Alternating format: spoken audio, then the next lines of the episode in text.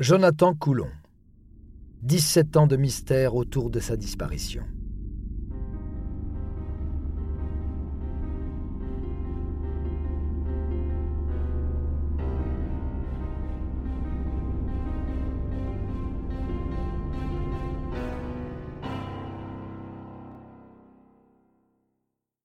Cela fait une journée entière que Virginie Coulon attend des nouvelles de son fils.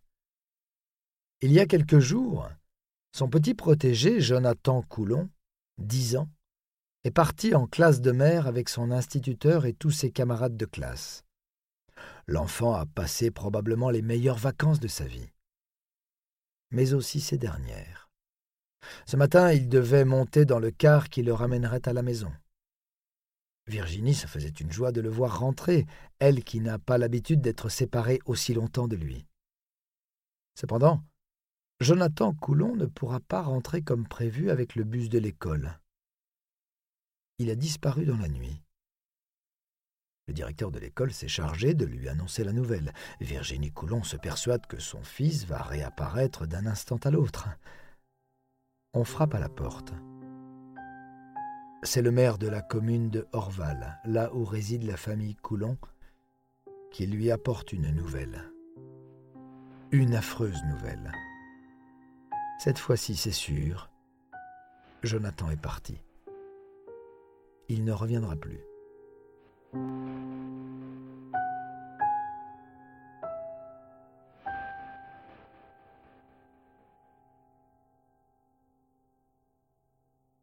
Quelques semaines après la rentrée de 2003, l'instituteur du jeune garçon, alors en CM1 à cette époque, annonce à toute la classe le grand projet de cette année, un départ en classe de mer à Saint-Brévin-les-Pins sur la côte atlantique.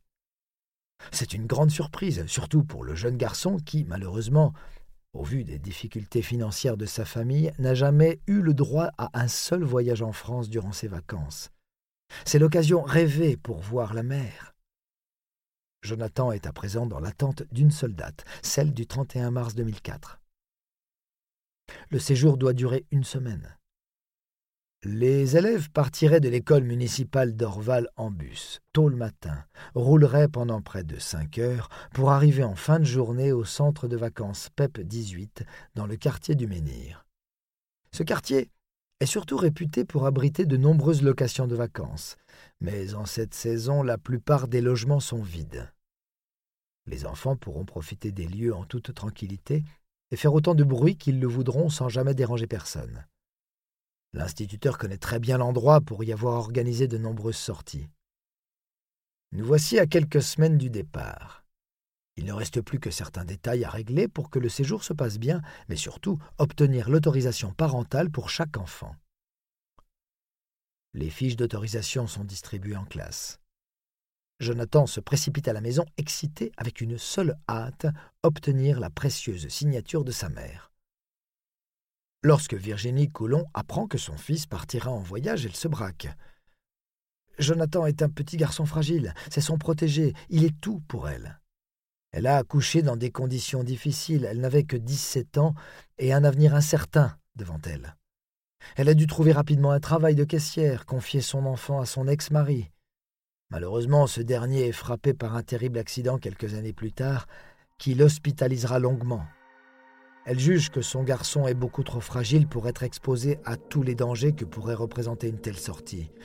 Il ne mesure que 1 mètre 40 pour seulement 30 kilos. Il est également très timide et a du mal à se faire des amis. Elle sait qu'il se fait régulièrement embêter à l'école.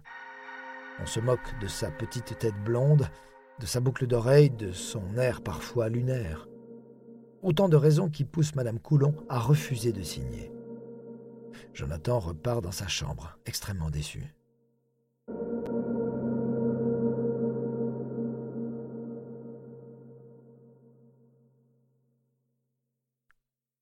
Le lendemain, il fait part de ce refus à son professeur. Jonathan est le seul à ne pas avoir obtenu l'autorisation d'un parent. Sa mère est convoquée. Peut-être qu'une petite discussion pourrait débloquer la situation. L'école est au courant des difficultés financières de la famille. Le professeur est d'accord pour trouver un arrangement et permettre à ce très bon élève de profiter de quelques jours de vacances. Après quelques minutes d'entretien, Virginie refuse que son fils soit l'unique enfant de la classe à ne pas participer à cette sortie. Jonathan explose de joie. Ce 31 mars sera le meilleur jour de sa vie.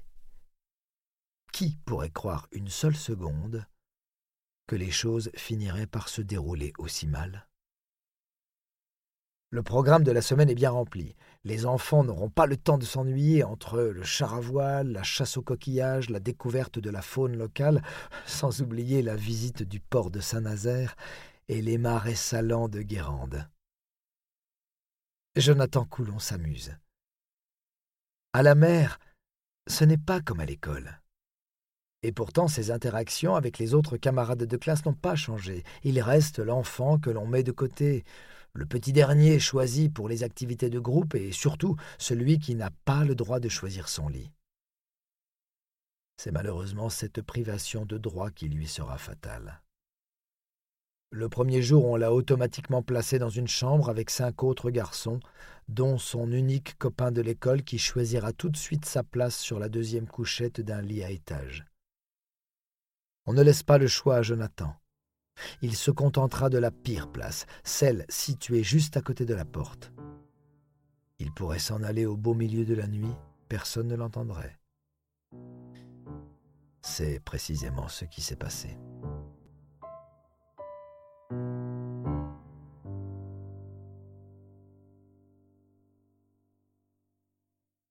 Les jours passent très vite à la station balnéaire de Saint-Brévin. Les activités s'enchaînent les veillées et les jeux de plage. Nous sommes déjà le 6 avril 2004. Les enfants s'apprêtent à passer leur toute dernière soirée de colonie. Et, comme le veut la tradition, cette dernière soirée doit être marquée par une boum. Les parents avaient été prévenus à l'avance. C'est en ce sens que dans la valise de leurs enfants, ils y ont glissé leurs plus belles tenues. Celle de Jonathan est assez banale par rapport à celle de ses autres camarades, ce qui lui donne droit à des moqueries. Et comme si ça ne suffisait pas, il est humilié devant tout le monde par une fille qui refuse de danser un slow avec lui. L'enfant quitte la soirée en larmes. Ce qui devait être une magnifique semaine est gâché par une ambiance délétère. Il est minuit, tous les enfants partent se coucher.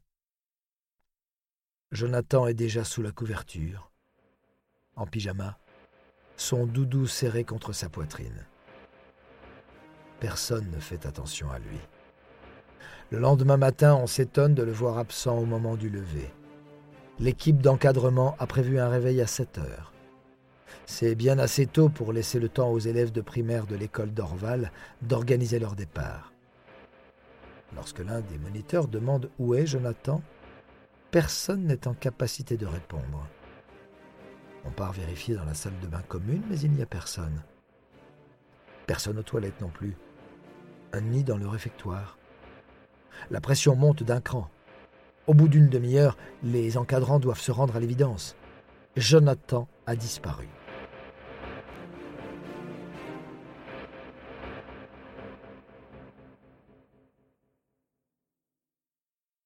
Le directeur de l'établissement reçoit un appel peu de temps après. Au bout du fil, l'instituteur de CM1 qui s'est chargé d'organiser la sortie est en panique.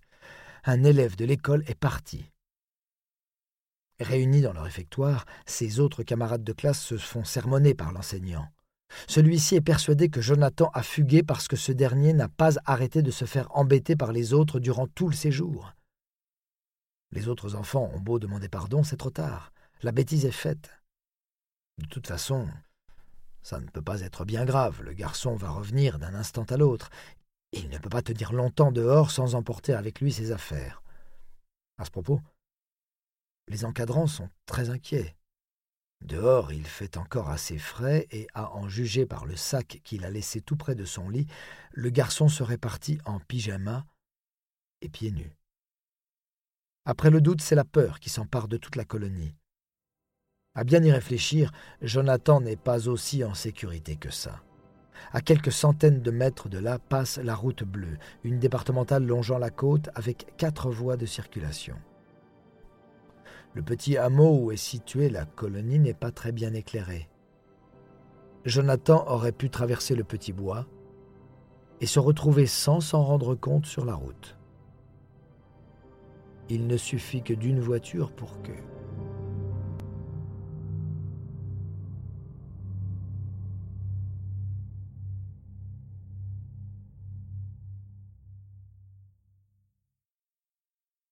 Il faut prévenir les gendarmes. Les policiers de Saint-Brévin sont les premiers dépêchés sur place.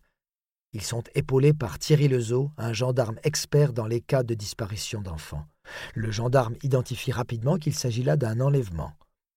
Le profil psychologique de l'enfant ne correspond pas à une fugue. Si c'est effectivement un petit garçon timide et peu téméraire, en aucune façon il pourrait abandonner son lit en plein milieu de la nuit. Encore moins y laisser ses chaussures et son doudou. Plus tard, dans la matinée, Virginie Coulon et son compagnon apprennent la nouvelle. Après une longue journée d'attente et de torture psychologique, ils prennent la décision de se rendre sur les lieux de la disparition de Jonathan pour essayer de le retrouver. Passé l'horreur de la nouvelle et la détresse profonde, sa mère est bien décidée à se battre jusqu'au bout pour le récupérer. Elle ne peut pas concevoir qu'un enfant puisse disparaître comme ça dans la nature. Quelque chose en elle ne veut pas croire que, dans ce triste monde, des prédateurs traquent par plaisir les proies les plus faibles. Sur place, Virginie prend conscience que la situation est vraiment grave. Plusieurs voitures de gendarmes et des unités de police quadrillent la zone. Les autres enfants ont déjà été rapatriés en sécurité à Orval. Sur place, il n'y a plus que les agents de la section de recherche de Rennes, ainsi que le directeur du centre de vacances. Virginie est autorisée à se rendre dans la chambre où a séjourné son fils. Elle constate qu'aucune affaire ne manque. Il y a ses papiers, tous ses vêtements et son petit ours dont il peine à se séparer. Les policiers l'informent qu'à l'heure actuelle, ils n'ont pas beaucoup d'indices. Qu'importe. Madame Coulon est bien décidée à en trouver des indices. Elle parcourt tout le bâtiment à la recherche d'un petit détail. Elle finit par le trouver. Il s'agit de la porte coupe-feu de l'entrée du bâtiment. Elle ne fonctionne plus. Derrière, il y a la route bleue à proximité et au bout du terrain.